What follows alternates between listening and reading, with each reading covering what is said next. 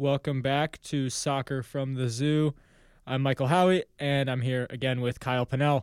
We've got another big episode, lots of action. We're going to recap the Champions League. Uh, we're going. Sorry about that. We're going to uh, be talking about the Premier League. Lots of stuff going on. Also, some MLS when we uh, when we wrap up. The MLS season is also wrapping up, so we'll talk about what the playoffs are looking like. Decision days is on the horizon, and uh, so yeah, let's get right into it. Uh, as you know, Kyle, an Everton fan. We'll start with him. What are your thoughts on uh, Everton's performance this past week? Yeah, well, first off, I got to say it's nice to be here, um, back in person, first time in two weeks. Uh, we've both been out of town over the last few days uh, or last few weeks, so it feels nice to finally be talking to you in person. And as far as Everton goes, those two weeks also correlated with Everton not winning a game, so I guess there's not a better time for us both not to be in studio from my perspective, but it, it, there's been a lot of injuries at Everton, and that's no excuse. They had a great start. There's still they have a lot of stuff going well for them, but you're gonna not win games when you ha- you're missing three, four, five of your best players. And I'm not making any excuses for them. Those games were against Southampton and Newcastle. You would think they'd take at least a point, worst case scenario. They've just looked bland the last few weeks, and I, I don't know how much of it's just they drew Liverpool, which was great. That's a great result. And then to just lose back to back games, you can't do that if you want to stay at the top of the table. I think they've slipped to still in the top six, but four or five area, I believe is what it is. But they're they're five right now, and honestly, I'm not too disappointed in that fact. I don't expect them to be the first team in the Premier League. But uh, let's start with uh, last weekend's 2 1 loss to Newcastle. Like I mentioned, it's kind of expected you're gonna be flat. They haven't won a game without Richarlison since 2018, and he's he's such an important piece because of how he presses and how he's Everton's outlet on the left wing. He can drive at players. He can score. I think he has .28 expected goals at every place along the front line. So he's plug and play wherever. He's the heart of the team. So it starts off by missing him, and you got to make up that creativity. Now, when you're missing a player like James Rodriguez, who is out for the Newcastle game as well, you're missing creativity in the midfield.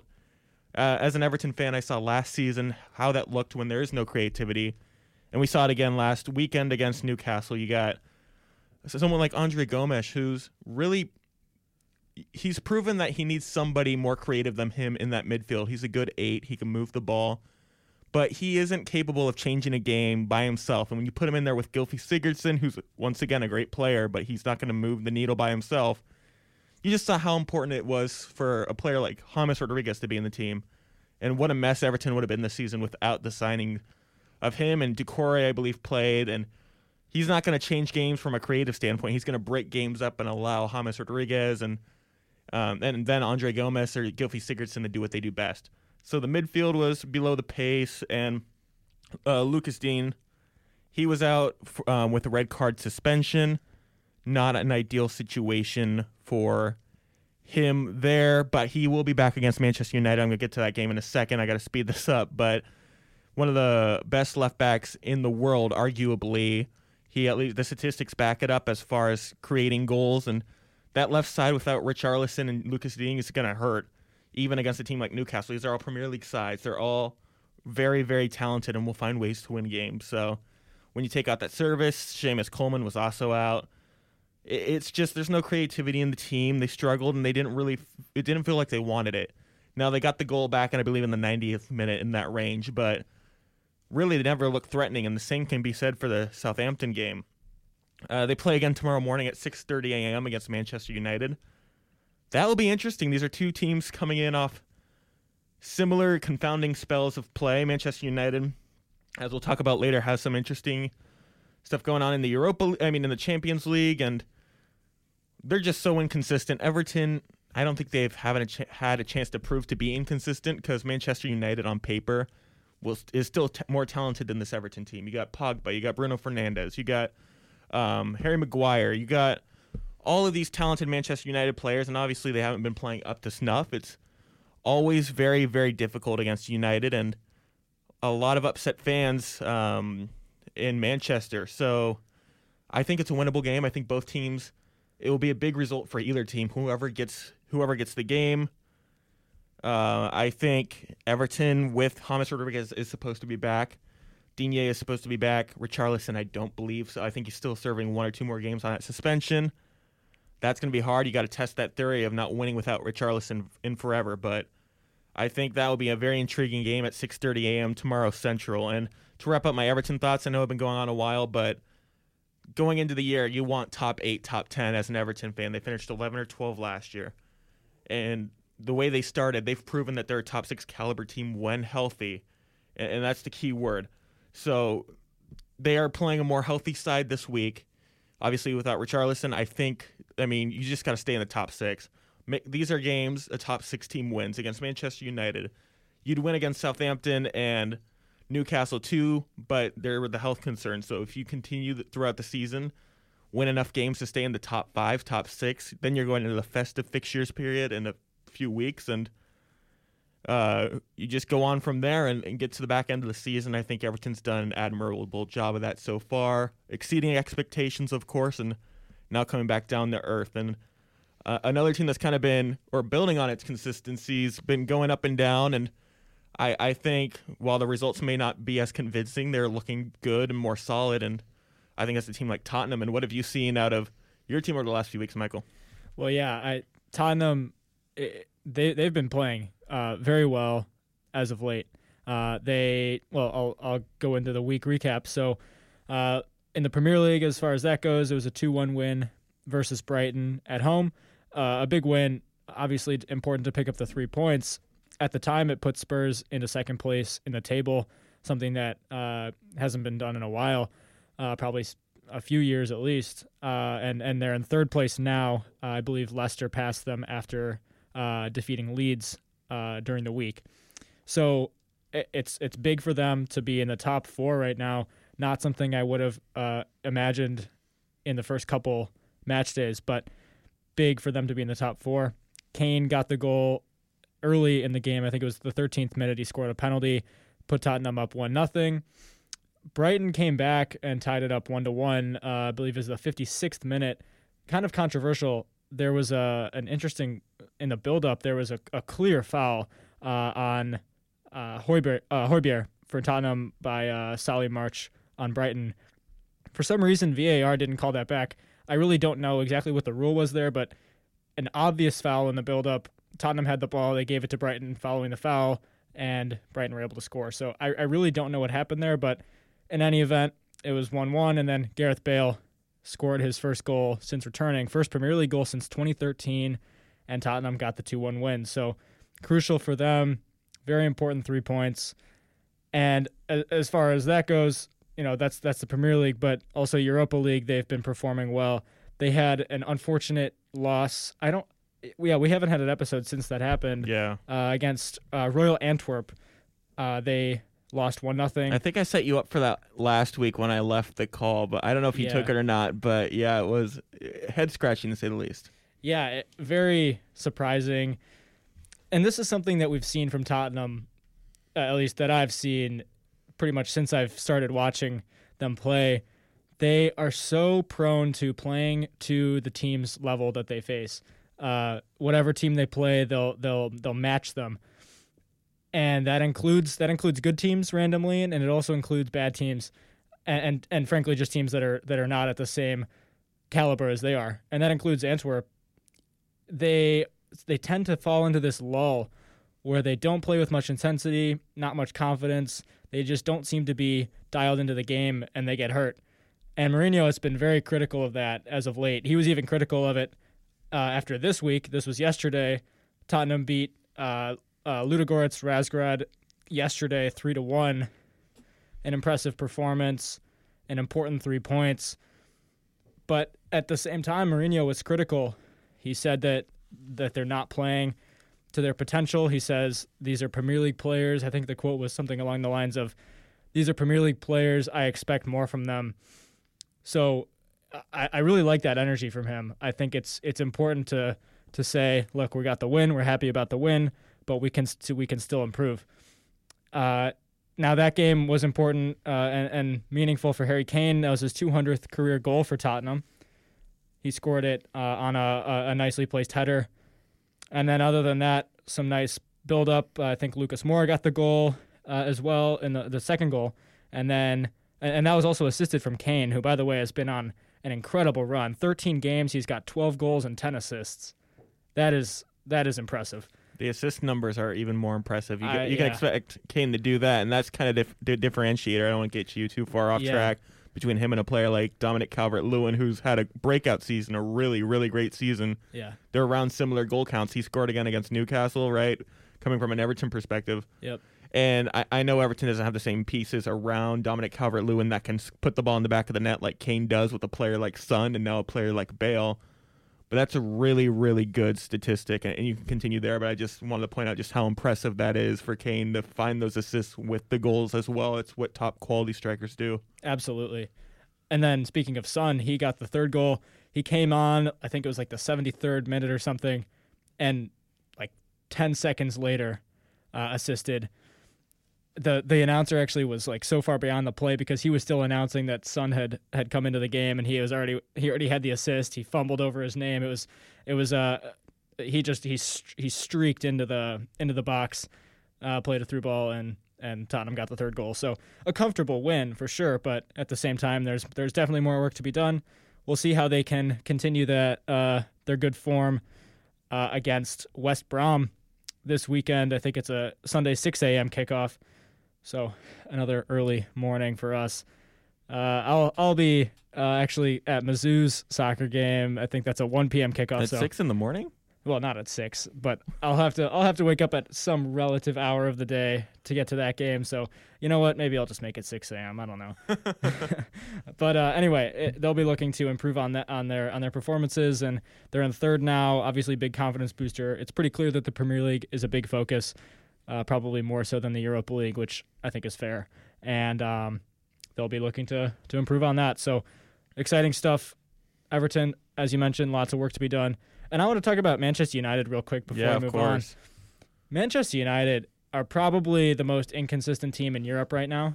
Uh, I was looking earlier at the uh, at their at their form, and you look just a just a week ago they beat uh, uh, Leipzig by five goals. It was five nothing, and then they lost to Arsenal by a goal.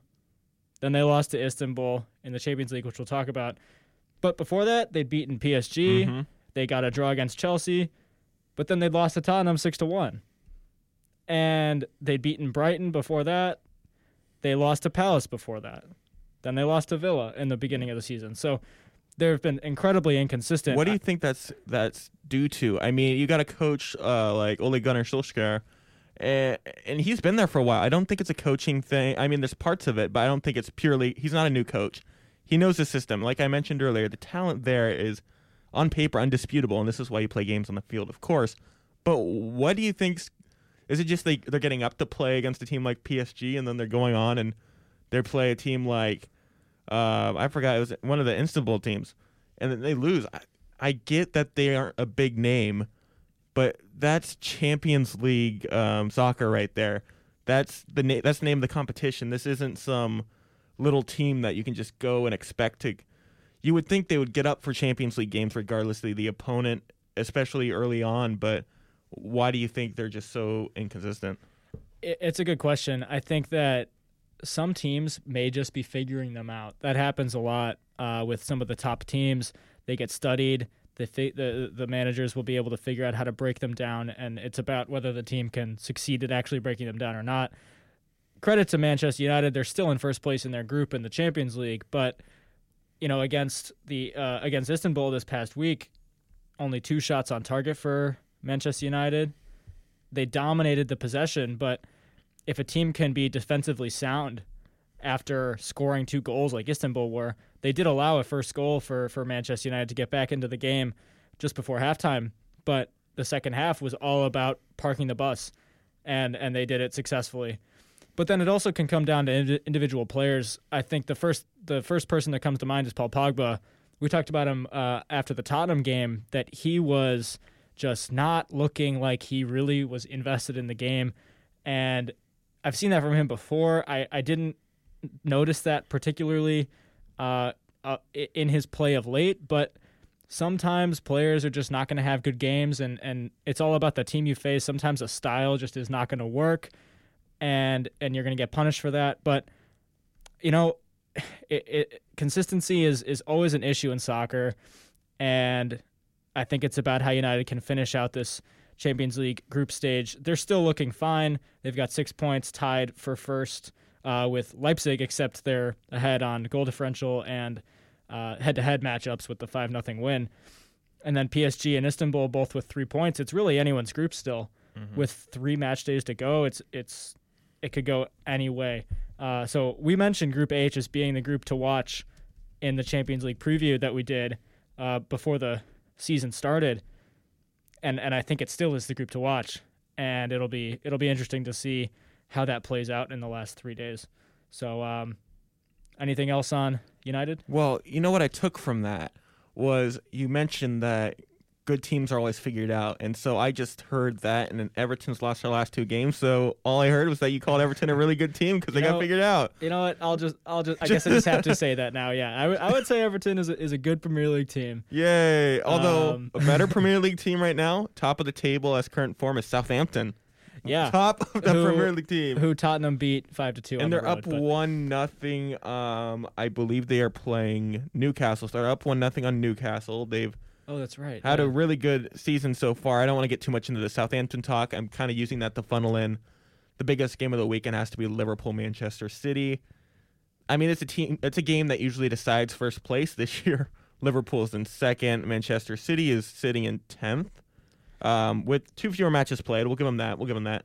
But that's always going to be a good game. There's so much talent on the field, regardless of form. It's another game like Everton, Liverpool, or Tottenham and United, you throw all the talent on paper out the window, and we can't talk too long about this because there's so much to go over. But what what do you think will happen in this game? Do you think is Liverpool's too overpowering? We've seen them against Everton. If they put that performance out again, City has the talent to punish them, and vice versa. Yeah, I think this actually.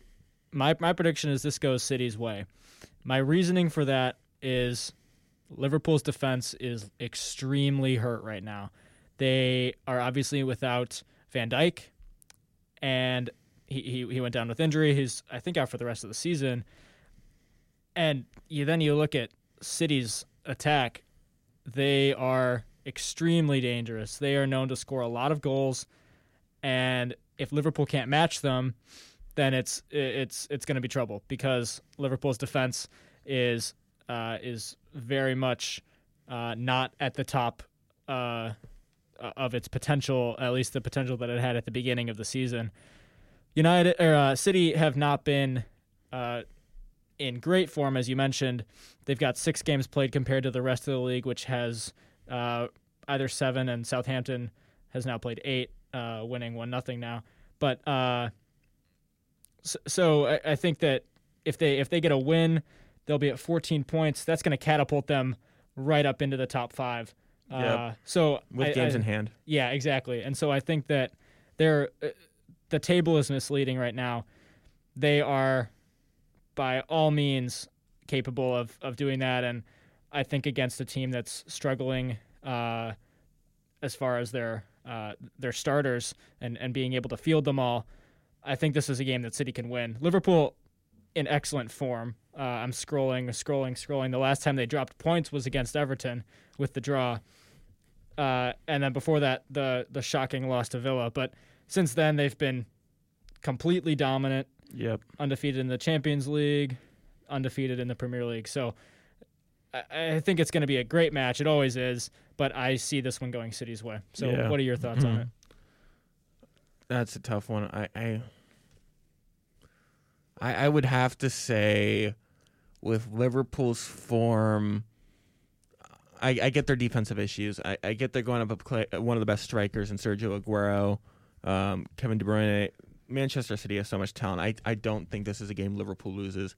I think they get up for the big games.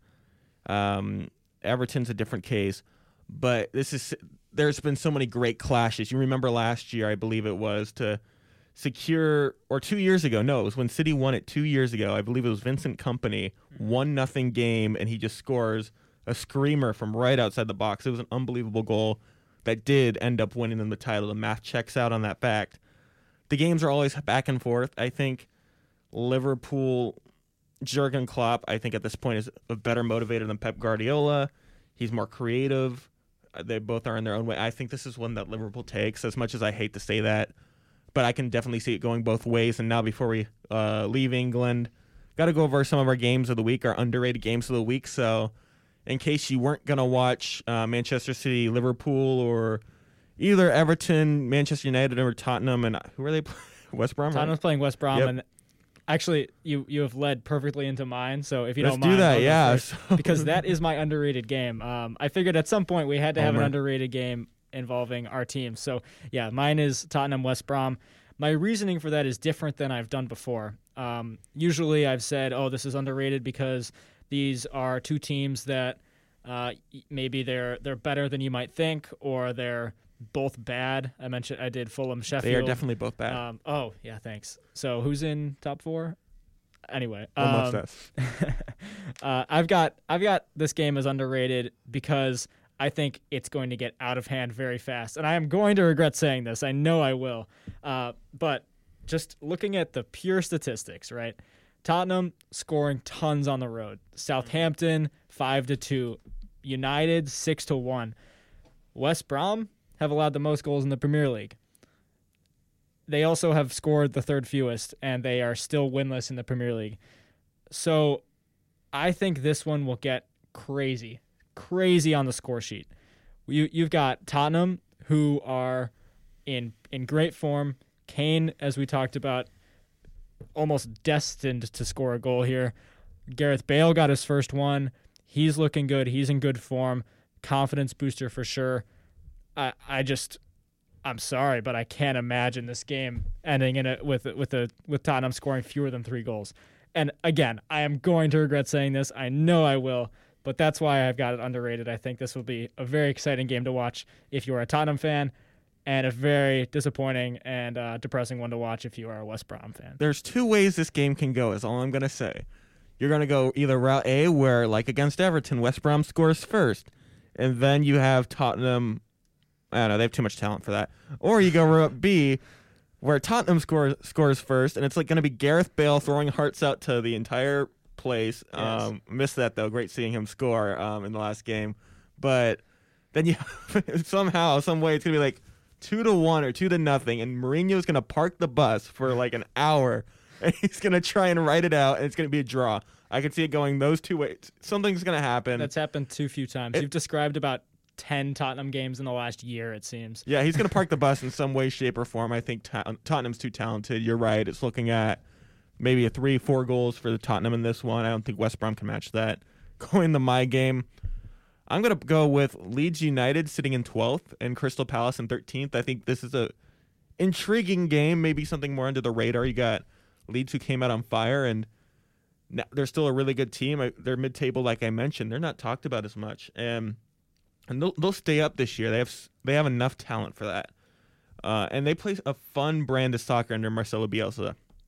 They're coming off of a um, a four-one loss to Leicester City, and Leicester's going to do that to teams. Leicester's a proven mid-table team. They're in the same Everton conversation under Brendan Rodgers.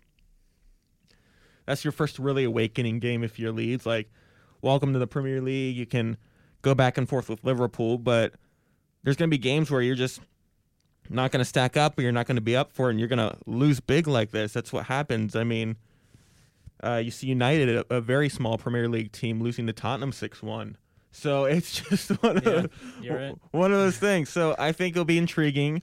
Leeds has Chris no, Leeds has Arsenal and Everton in the coming weeks. So it is important to take points here. Arsenal not flashy, but they are also getting points out of their games. And then Crystal Palace is coming off of a 2 nothing loss to Wolves. Uh, the only impactful thing from that result is a late red to Luka Milivojevic, who will be out for this game. Palace was on a good streak too prior to playing Everton earlier in the season, and they're they're a scrappy team. Um, I think this game could go either way.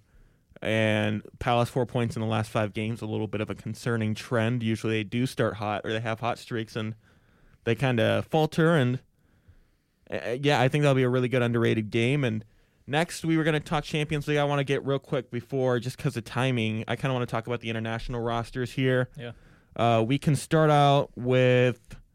I have England first in the rundown, but we can start with uh, the U.S. and they have games versus Wales, which is going to be in Swansea, and then Panama and Austria. It's going to be the 12th and 16th of November.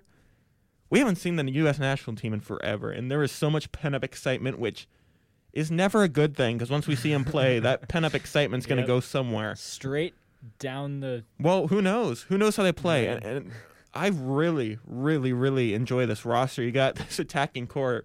Pulisic, who is a little injured for Chelsea right now. I think he's questionable. He's not going to play for them this weekend. Hopefully, he's healthy by then. But you got Gio Reyna, Sebastian Soto, a young talent, Josh Sargent, who hasn't had the best season at Werder Bremen, but it'll be interested to see where he fits in this national team. Where your other only other option is um, Gyasi Zardes and um, who is the other striker for TFC? Oh, um, Jozy Altidore. Altidore. Those are usually your other two options, so anybody's better than that.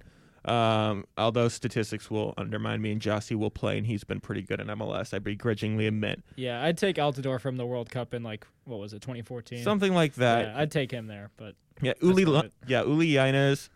He's an interesting young player, who I'm very very excited about.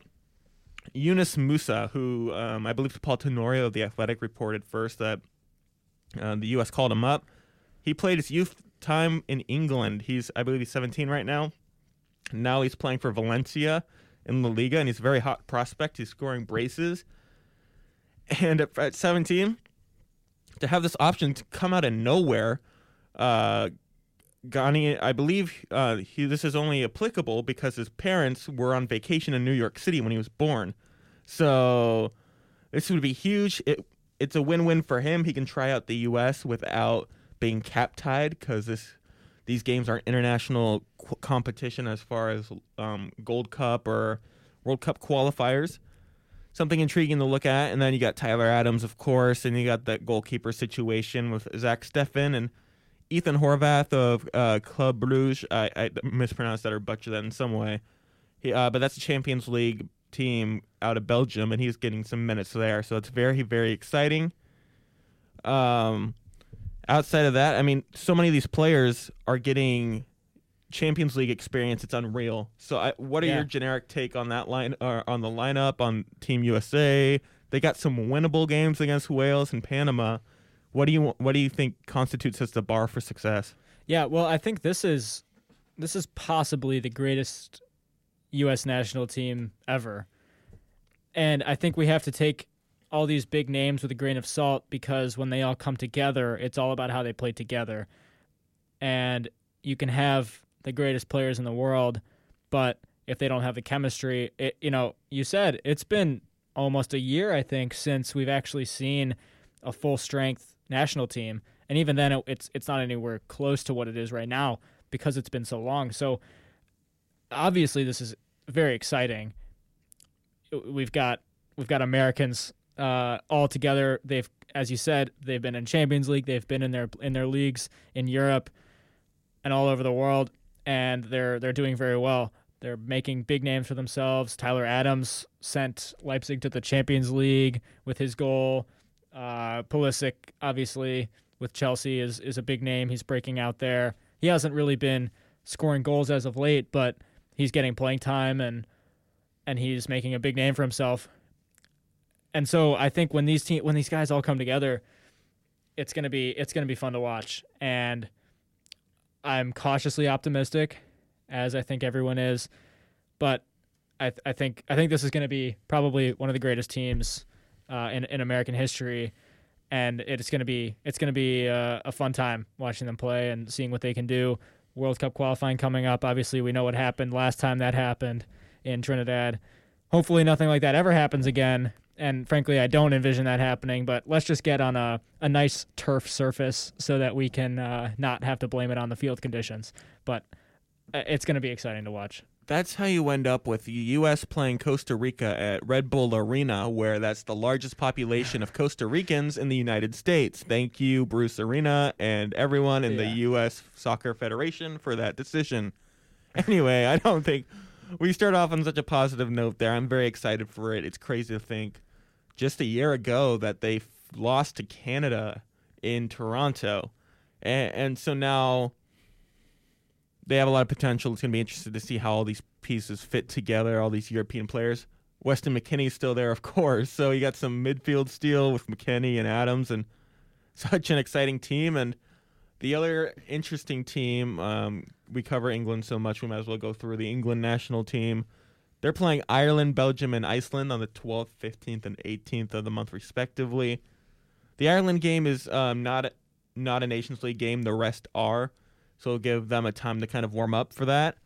And then looking at the roster, Phil Foden, Foden rejoined the team after being out the last window uh, due to injuries. Harry Maguire is going to be suspended for the first game af- um, against Belgium after a red against Denmark in the last Nations League game. And then you're looking at a player. I really like their creative options because that's what they need more of. They don't have that creative of a midfield. That's always been their knock. They usually have solid defenders, a good attack, right? Harry Kane, Dominic Calvert Lewin, um, someone else is in there. Um, Tammy Abraham. Abraham, yeah. They, they have a really good young attacking core. So they need that creative creativity in midfield, and you're going to get Jack Grealish stood out last time, and Mason Mount, and then um, Jordan Pickford. Yeah, he's back. I can argue that over the last few weeks, I don't think it's as deserved. His club form's been horrendous.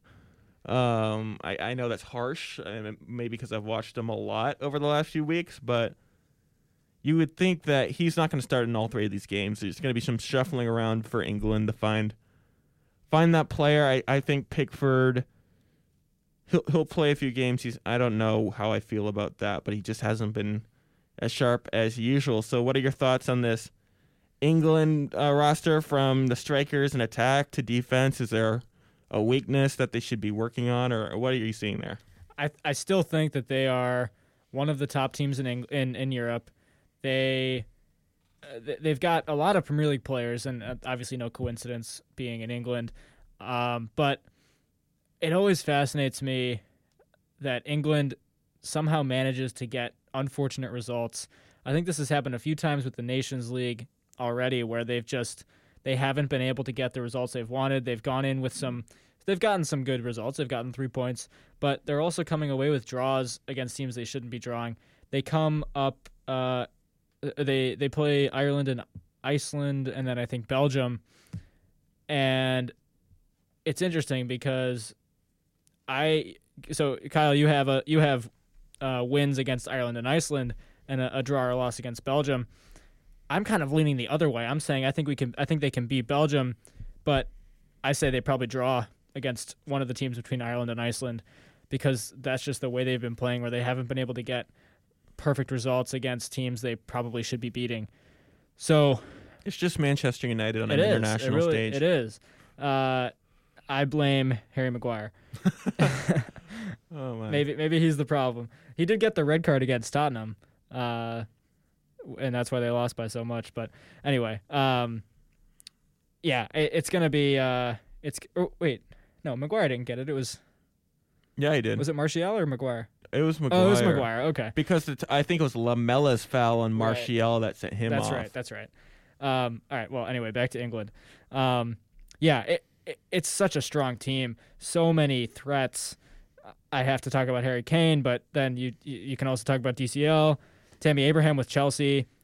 He I remember when he came on with Chelsea, he was just a freak of nature. He just kept scoring, and he's he continues to do that. Lots of uh, attacking potential there, but also very defensively sound and their midfield is, is put together. You mentioned the creativity. I think you're right. They do not have as much creativity. If they had to work on that, on, on something, I think it's that. But overall, one of the best teams in Europe, a team that has, has made runs internationally very recently uh, with the World Cup, and, and they're looking good in the Nations League. So I, I think they're, they're a, a very sound team, very well put together. But it's about those teams that they should be beating. I think they've got to really focus in and, and get some results there. Yeah. Should be an inter- interesting international window. It's always fun to watch some Nations League games, and I'm sure we'll recap some of that coming up in the coming weeks. And before I get to Champions League, as I think we have 20 more minutes, to go, I want to talk a little bit about Major League Soccer. There's a little uh, more points of interest, and the most pressing one is obviously the Fulton County um, elections director, or whoever's um, there, is a Timbers fan, which really caught a lot of people off guard. Kudos to uh, Jeff Rueter of the Athletic for getting a Q&A with him and his brother. Apparently, uh, they're both from the Pacific Northwest. Uh, his brother's a season ticket holder. Uh, he follows the Timbers. He had season tickets for Atlanta United, um, and he doesn't like that because their fans. He just got upset at their fans contesting everything that was. It, he's one of us, essentially. It, it's hilarious. Uh, it's a great story. I did not expect to see a Timbers lanyard when watching election coverage. No. Um, just way too, way too random. But I guess everyone in their heart of hearts is a Timbers fan. I'd like to note that it, it says a lot about the United States when what has become probably one of the most important counties in the country in the last couple days is being talked about more because the guy who is talking about the uh, the the count is a Timbers fan, Yeah. and not about the election. But anyway, yeah, it's it's kind of kind of an interesting. If uh, you're gonna be on thing. a news network um, talking about stuff, and I'd wear a random MLS lanyard because then you get the entire MLS hive behind you. yeah, Even if you're not a Timbers fan, every every MLS fan was talking about that, and it's cool to see Major League Soccer represented on uh, a, a nice moment of brevity, I should say, on yeah, a crazy day. And next up, you got Decision Day, and there's a lot going on here. You got the Timbers, Sounders, and Sporting Kansas City jockeying for first place on points, which we talked about last week, the new system there. Sporting Kansas City will secure first place with a win at Real Salt Lake this weekend. They have their destiny in their hands. And ideally, they I would love it if they won that game, considering that's the only way guaranteed they can host Portland if they play in the playoffs. So yeah. um, that would be very cool if um, Portland travels to Kansas City for the only time this year. I'm crossing my fingers. Very unlikely, but uh, there there's there's hope there. Uh, that's more of on a personal level, but yeah, well, we might be able to get to that game in Hopefully, theory. they released the playoff Yeah. schedule today. It's weird. The first, it wouldn't be in the first round, which is good because that's like when we're on Thanksgiving break, Oh, okay. and then the next rounds are like midweek when we bef- when we get back from Thanksgiving before Christmas, and then the um the conference finals are also when we're both here, and that's on a Sunday, which is ideal for me, uh, covering football on Saturdays. So. I'm just crossing my fingers. Hopefully, we'll get out to a playoff game. Uh, we'll see how that falls. Sporting Kansas City did have a positive test of COVID. Nobody else um, tested positive though, so I believe they're I think- proceeding with caution. I think it actually. Oh yes, Sporting had the. Well, yes, they they had the positive, but then we were going to go to the Minnesota. Oh, that was the and deal. that was Minnesota. Oh, I'm talking about like yesterday. Oh, yesterday. As of right, yesterday, right. that Yes, happened. Now, right. yeah, last week when we were going to go to the Minnesota game, kind of bummed out that um, that didn't happen, and obviously for all the right reasons, you could kind of see it coming throughout the day. yeah, Minnesota, the cases were building, and and they had to call it. and They call, called on Saturday, but uh, that's actually was good for Sporting Kansas City. They didn't have to risk their points per game total, so that just show, tells you all you need to know about the interesting facets of having standings be counted on points per game. Because I believe Sporting Yep. is top with 36 points, followed by Timbers, who are sitting at 38 points. Yep. And then the it's a weird ske- um, um, schedule and standings list, but to get more off of that, Colorado helped Sporting immensely this week. They beat both Portland and Seattle um, to make it interesting and give Sporting control their own destiny. You have in the East, Toronto and Philadelphia, two of the best teams in all of Major League Soccer this year. Columbus is up there too. Uh, level on 44 points, um, headed, with the East hanging in the balance. So that's going to be huge for Toronto. It's very important for Toronto to win that because no team wants to go to Toronto on November 24th, or not, yeah, in that range, and play against Toronto in what will probably be really cold temperatures. That's right on Lake um, Ontario, I believe it is. Mhm. Uh, that stadium. It's a beautiful location in the summer, but in the winter it is cold, and it will be getting down to that point. You saw their um, MLS Cup runs. Uh, Philadelphia, good for them. Um, 44. They're a really talented team. We saw that in MLS is back. I really love their roster. It's very fun. I think the best story has to be Orlando City after being in the league, I believe, since 2015. They finally make the playoffs. And I believe they're hosting a game. They looked dominant this year. They're consistent. There's no random stories. Usually, they have a story or two a year that you just shake your head at, and you, that's you go, "That's so Orlando City." Mm-hmm. Haven't seen it this year. Just speaks to what Oscar Pareja has been able to do in his first year in charge, changing that culture, making Orlando City a fun place to play again, and beating Atlanta for the first time ever this year, and all that stuff. A few other things uh, to note: Alan Pulido did hurt his left knee. Uh, recently, it's just holding out him out of the next international window, which might be ideal for Sporting Kansas City, so he can recover in um, Kansas City. Um, hopefully, that's not that big. Uh, just seeing in the games he's played to start the season when Sporting was on fire, he had he played a big role in that. And when he's not playing with them, Sporting's done well. Peter Vermes is one of the best coaches in Major League Soccer, and his team's found a way to win games. But uh, Pulido is what's going to make a difference when you're playing that game against a Seattle, a Portland, uh, I don't know, Colorado. I believe could be up in that conversation too.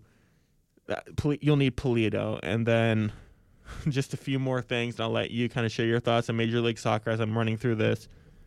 San Jose is somehow in the playoffs. I don't know how. I don't know um, how much they paid Donnie G, but they are there, and they are keeping all the receipts according to their Twitter. Uh, even though they are not a good soccer team, they are one of the most inconsistent soccer teams. I'd put them with Manchester United. I think if the two teams played, it could legitimately go either way. They could either lose seven two or lose seven to four. So it's gonna be an interesting one. Yeah. Uh, but yeah, San Jose they're in the playoffs. I don't think they'll be in it for long, but who knows? Interesting man marking system that might have saved the job of um, Matias Almeyda, who it's not looking good because every time they play Portland they lose by like four goals. So yeah, and finally looking at the bottom of the table in the West, Houston Dynamo, dis- disappointing season in Tab Ramos's opening campaign. I thought they'd be better. It's going to hurt when you lose that player such as Alberth Elis, who um, transferred mid-season, RSL, eh, Galaxy's in the basement. They've just fired Guillermo Barros after losing to the Timbers by like five goals twice in the span of three weeks or four weeks. Uh, it's just been disappointing there. They have Chicharito. He hasn't been able to do much and, and I'm going to frame it before you start talking about MLS in, in, in this context. What are your thoughts on um, Schelotto's tenure, and, and, less so about him, but it, is it more of it being anchored to Zlatan over the past few years, and then just having a lack of ideas, going from someone like Zlatan to someone like Chicharito, two styles of players, but trying to play the same style. And I know you didn't follow the Galaxy much this season, but kind of talking to a point of a coach not being able to adjust and with his job on the line. And then if you have any Major League Soccer thoughts before we go talk Champions League for the next ten minutes. Yeah, I think Zlatan, obviously a very unique player and person. He he requires a very specific uh, style of play and, and also probably a specific uh, manager, coach, coaching staff, whatever you want to, however you want to describe it. But you're right. It's it's a it's a very different style of play between him and Chicharito. You know, it's it's a it's a it's a it's a conversation that I don't know a ton about, uh, and I and I don't want to say anything that's you know not. I haven't done much research on this or anything, but I think that sometimes there are those managers who are tied down to their players and they they will they will coach uh, the players to to fit the team a very specific way, and then if that player leaves, they might not be as uh, willing or they might not realize that they need to make a change. And I, I think that may be happening there with Galaxy. Uh, Zlatan left at the beginning of the season. Uh, was it the be- was it the beginning of this season? No, it was okay. Um, before the okay, season started. Because that felt like his deal time just ran out and they didn't renew it. Right, and, and now at AC Milan. Um, but yeah, I, I think that w- without providing too much information, because I don't have much, I think that it, a, a lot of times stuff like that happens, and uh, it, it's just it's up to the manager to to figure out how to how to change the system, uh, how to coach a new player, and and I think that that will come, but it's it's not looking good for Galaxy this season, and I think it's a season they probably want to get out of their minds and, and move quickly past. Um, as far as the MLS goes, an, an exciting last week before the playoffs. I think that there's a lot of moves that can still be made, a lot of seeding implications, and I'm just excited for the playoffs. Hopefully, uh, we'll be able to make it to a sporting game. They uh, are looking like they will probably finish in first place, but uh, there's there's still uh, the the possibility that they won't. I think a win against RSL. All they have to do is win, yeah, so a win against RSL this week will. and they host all the playoffs to the West. yeah, so uh, it, it could be could be you could be uh, hearing some some uh, some firsthand reporting from us Mhm. uh, at Mercy at uh, Child's Mercy Park. Let's say Mercy Center. It's Children's Mercy Park, Yeah. yeah. and obviously, well, not obviously, but I'm gonna try and get a Sporting Kansas City update out soon. I know Peter Vermes just talked to the media today. It's been inconsistent with those. We like to provide them when we can, or whether it's just me or you just talking, yeah, uh, talking through it. We talked a lot about Major League Soccer. and I'll try and find a way to put one of those out and. Uh, get some of his press conference uh, for those who are interested. You can find that on our feed.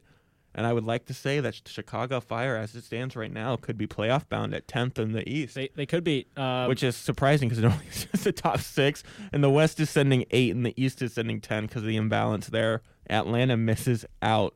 Although you're going to decision day, um, Atlanta could get back in. It's weird. Yeah, Um, and, and Chicago with a huge missed opportunity against Minnesota United. They were up two nothing and, and blew it. Um, and it ended up in a two two draw. So it's yeah, it, it's it's it's whatever. If they make the playoffs or not, they're not going to go far. I really don't have much faith in them, but you know, a win against NYCFC would be would be big for them. Obviously, that'd be interesting. I I think they played NYCFC in the playoffs a few years ago, and nobody showed up because there's too much traffic in Chicago on like a Thursday afternoon to get to Bridgeview. So that's yeah. Well, we're at, we're at Soldier Field now, so we got some. I mean, probably not packing the house. No, but even there's on a no normal fans year. allowed. yeah, well, even on a normal year, I don't think we're packing the house. yeah, no. We barely do it for Bears games sometimes. and it's a small stadium. I don't know. That's getting too far out of the way. We got to talk Champions League, of course, to wrap it up. Um, some interesting conversations to be had here. I'm going to run down the score first, and we can go through them individually. Atletico 1, Lokomotiv Moscow 1. Oh, Okay, Bayern 6, RB Salzburg 2. And speaking of Bayern, real quick, they play Dortmund. I believe it's a German Cup game or a DFB uh, Pokal game. Uh, could be wrong there. Um, but they do play this weekend. Real Madrid 3, Inter Milan 2, Liverpool 5, Atalanta nothing. Uh, Istanbul, Basaksehir 2, Manchester United 1, Leipzig 2, PSG 1. Those are the big scores from the first week of Champions League there. I know there's another week coming up of midweek Champions League action. So from those um, games, what what's one that drew your eye? What's one you want to talk about first? yeah, I think Madrid is definitely one we've got to talk about first. They had a difficult start to their Champions League campaign. I think they actually I think they lost um, in their first game. I'm going to check that right now. But anyway, very important that they got three points here. This is a very close group. Group B is uh, Gladbach, Shakhtar, Madrid, and then Inter Milan. And Madrid are now in third place, but they are uh, definitely looking up. And they're I still see them advancing out of this group, but obviously very important that they got three points here instead of zero or one. They uh, let's see, yeah, they they drew against Gladbach and then lost to Shakhtar. Um, They barely drew against Gladbach. Too. Yeah, that was Casemiro barely. in the 90 plus three. yeah, and and even with Madrid, uh, even against Milan, it, it, it was up until the 80th minute. It was it was still tied at two, and then Rodrygo with the the goal to uh, give them the lead. But yeah, I, I think Madrid are the, a much needed win. They've gone from zero points to one point to uh, to four now, so they're, they're they keep improving each game. They've gotten a better result, and obviously can't go better than a win. But I think they can continue to win, and uh, they play against Milan next, uh, who are who are at the bottom of the table. Although I don't read much into that, it's a very close group. It really could go anyone's way. Milan are a very quality team. They've got two draws. I, I, I think this will be another close one, but I think Madrid can win it. And if they do win, they have the potential to go top of the table from Yeah. Straight from uh, from the bottom at the beginning of the first week. So yeah, Madrid. That Madrid game was was huge for them, and I think that was probably the top game for me uh, Yeah. from this week. I'm just gonna stay with that. I don't. Real is another inconsistent team. If you're looking at inconsistent teams this week, I I- I don't know how I feel about this. This is Inter Milan's not a terrible team. They're well known. They have a good reputation, uh, and it's a three-two win. You're gonna take that any day of the week um, in the Champions League. But I mean, is this one of the results that beating a team like Inter Milan? uh, with their stature, even if they may not be the best version of themselves, is that something that maybe turns it around from just finding a way to eke out that win, finding a way to eke out a draw against Gladbach? Is that something that turns this Madrid team around, or um, is it just a fluky result and they're going to play Milan and lose, or is it just you see inconsistency until the knockouts where either they have it or they don't? I, I really do think this turns it around. Um, even if they don't get you know three points the rest of the way in the group, I think they will end up advancing out of the group, and, and I would consider that a turnaround from where they started the campaign at. So yes, I think it does turn it around. Now, do they still need to put in quality performances? Obviously, is there still the possibility that they'll have a bad game? Yes, but overall, they've turned it around. I think that they can turn the page here and at least get out of the group. You did say that they are inconsistent in the in the knockouts. I agree with that. They either have it or they don't. Um, so we'll get. I guess they'll cross that bridge when they come to it. But for now, I see them making it out of the group pretty comfortably. Okay, Bayern. I don't think we need to talk too much about that. Yeah, Uh, Bayern other- Bayern. RB Salzburg. I mean, kudos to Jesse Marsh. He's been having a the American coach has been having an okay campaign. I mean, you're going to run into that buzzsaw, but there's a reason they're in the Champions League, and it's so cool to see an American coach coaching there. I think an interesting one is the other RB team, um, Rasenball Sport uh, Leipzig, and beat PSG two to one. Less so for the act of beating PSG, who are France's inconsistent team. That's the theme of our episode today, just inconsistencies. Yeah. But what are your thoughts on um, Leipzig? And they, they kind of feel like they're one of those under the table teams. Of course, they advanced very, very far last year. And they lost a player like Timo Werner, who hurts uh, tremendously, and that's going to might make the difference when they advance to the knockouts and how far they go in the competition.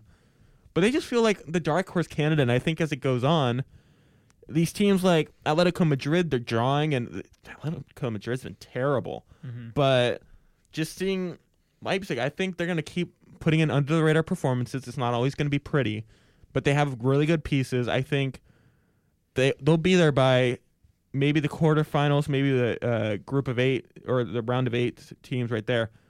What what are your thoughts on RB Leipzig and do you see them as that team, or do you think it's just one of those things where they're eventually going to be overwhelmed because they just are, lost a few of those players last year?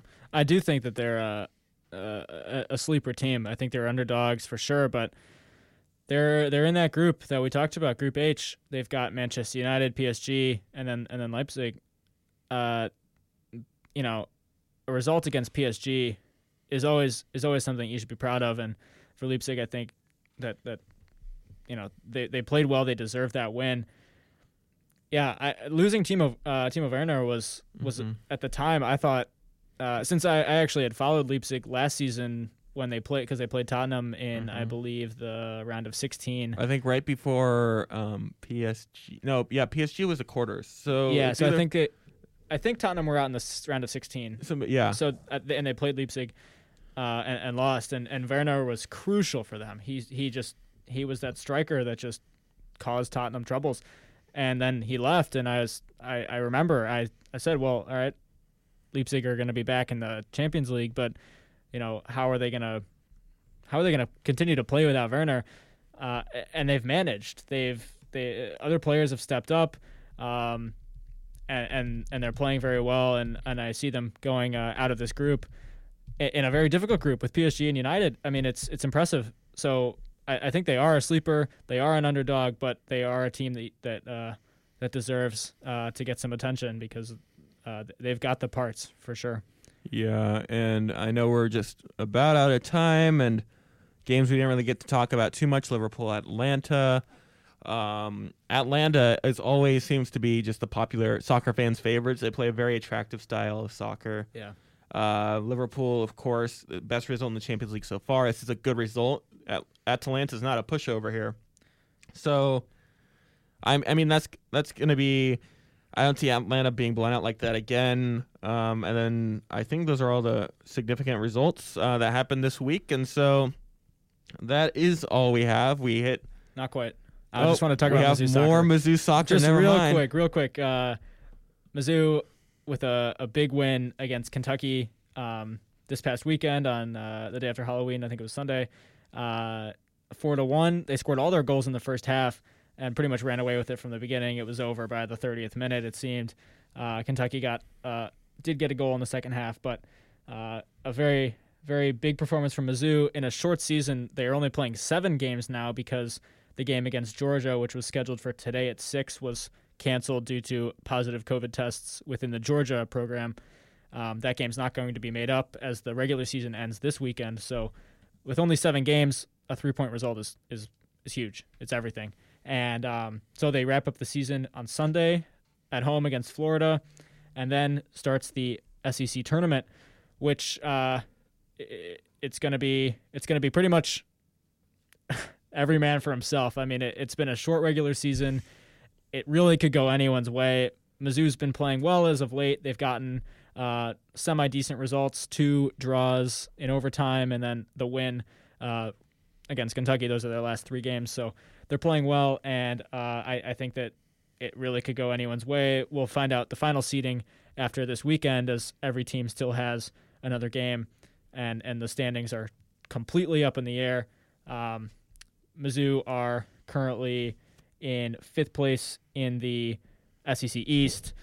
Uh, they've got a two two and two record, and uh, looking to end this end the regular season with a win to make it uh, a winning regular season against a Florida team that's only got one win um, in uh, six attempts. So it should be a should be a fun matchup, a fun way to end the season, and going into the uh, the tournament. So that's it.